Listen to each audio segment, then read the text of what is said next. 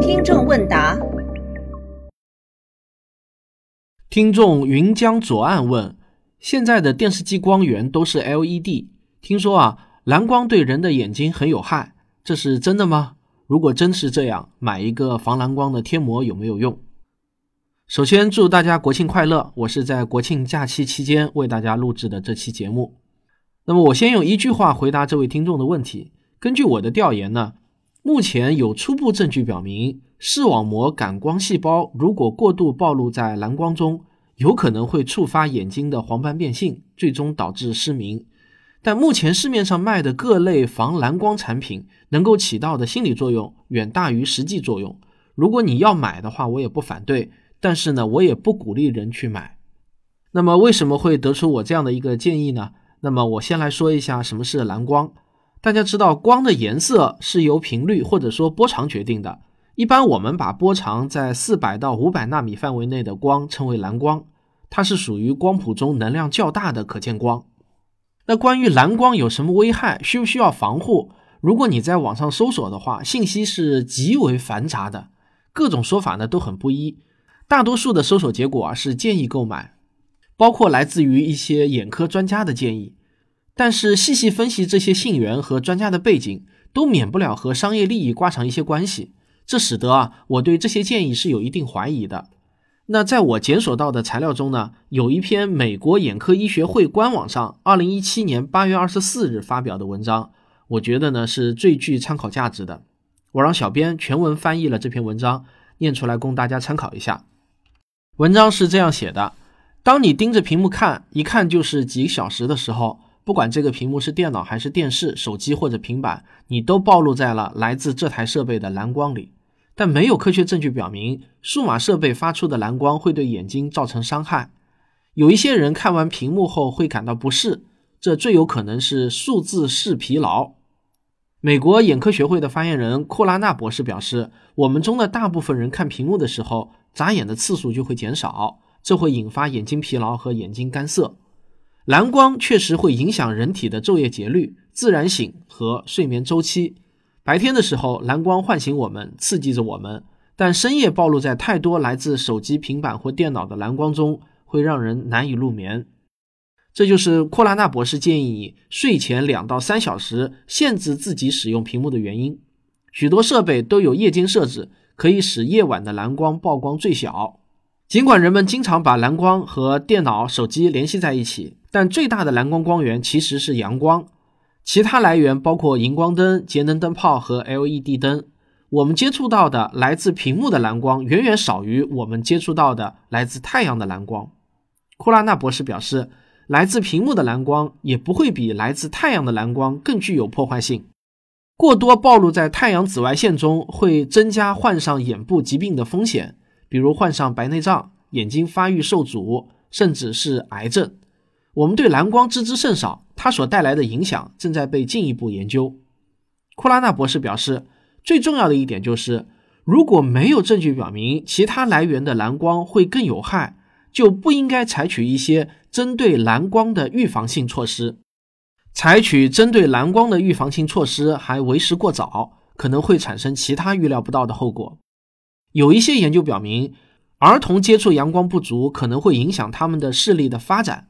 最近的一项研究表明，接触阳光少也会增加青少年和年轻人近视的风险。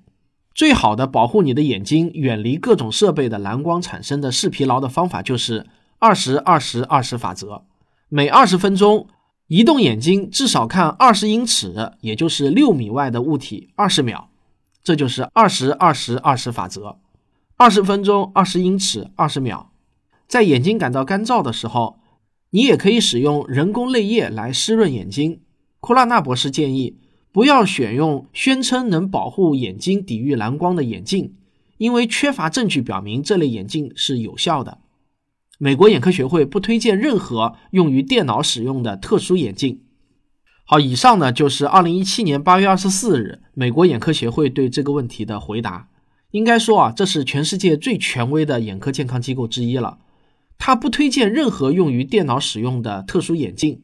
这个推荐根据上下文的意思，也同样适用于其他的类似于像贴膜这样的防护产品。不过你也要注意到，他文中说的目前没有证据表明数码设备发出的蓝光会对眼睛造成伤害。这个论断呢是在二零一七年做出的，但就在二零一八年的七月，《自然》杂志下属的开源期刊《科学报告》（Scientific Reports） 公布了美国托莱多大学的一项光学化学研究成果。论文的地址我也附在文稿中了。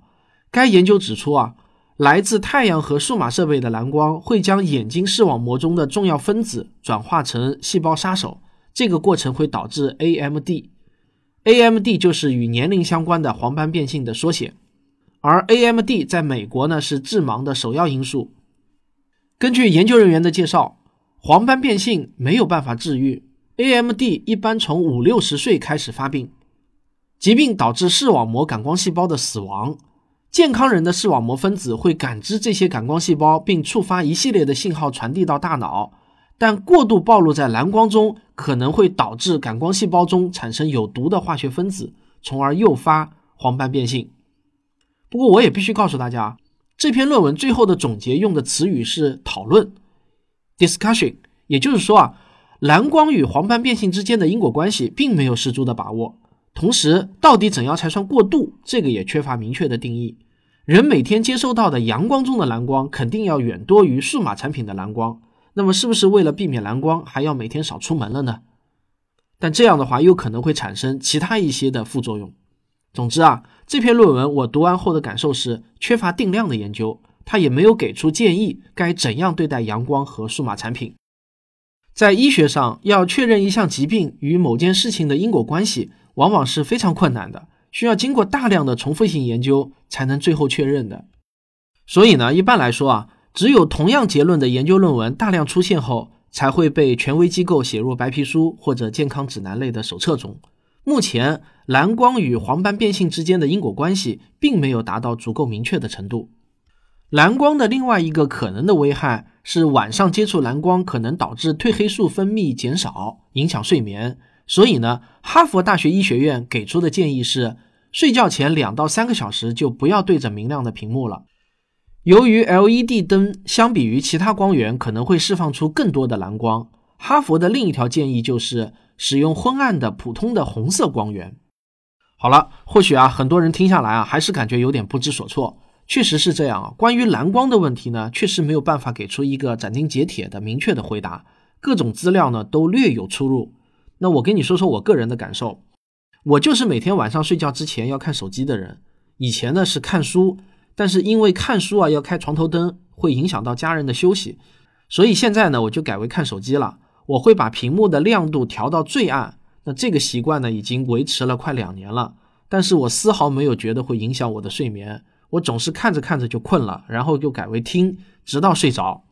我的睡眠质量呢也一直都挺好的，每天睡足七个小时左右，基本上从来也不会觉得缺觉。由此可见啊，每个人的情况不一样，各种建议呢也都是因人而异的。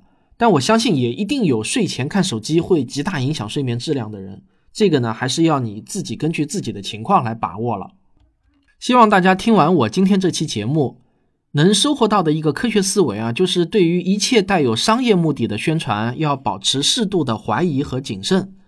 在健康领域呢，就更要多保持一份怀疑。比如今年的诺奖颁给了癌症免疫疗法，我想呢，就一定又会有一大波打着免疫疗法旗号的商业产品冒出来了，其中肯定有很多是不靠谱或者过度宣传的。我真心希望收听我节目的听众不要盲从。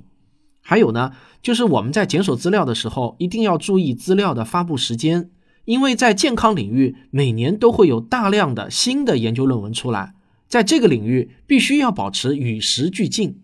这也是为什么我有时候宁愿自己查资料，也不愿意相信某个老专家的说法，因为老专家很可能知识陈旧了。在医学领域，一定是新的认知要优于旧有的认知的。好，这就是本期的听众问答，感谢大家的收听，我们下期再见。好，如果你听到这里还没有关掉的话呢，请注意了啊，上一期节目呢，我公布了一下自己的一个微信小号。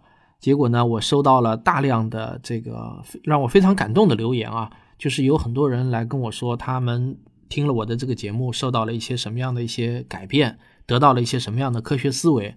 反正很多的留言呢，写的让我非常的感动。所以今天为了感谢你能够听到这里，我把我的微信小号再公布一下，就是幺零六幺幺三四零八。那跟大家明说一下，这是我的小号，我大概每天呢，也就是会看几次，也不一定每个人的留言我都会回，因为时间和精力呢都没有办法让我照顾那么多的这个听众留言。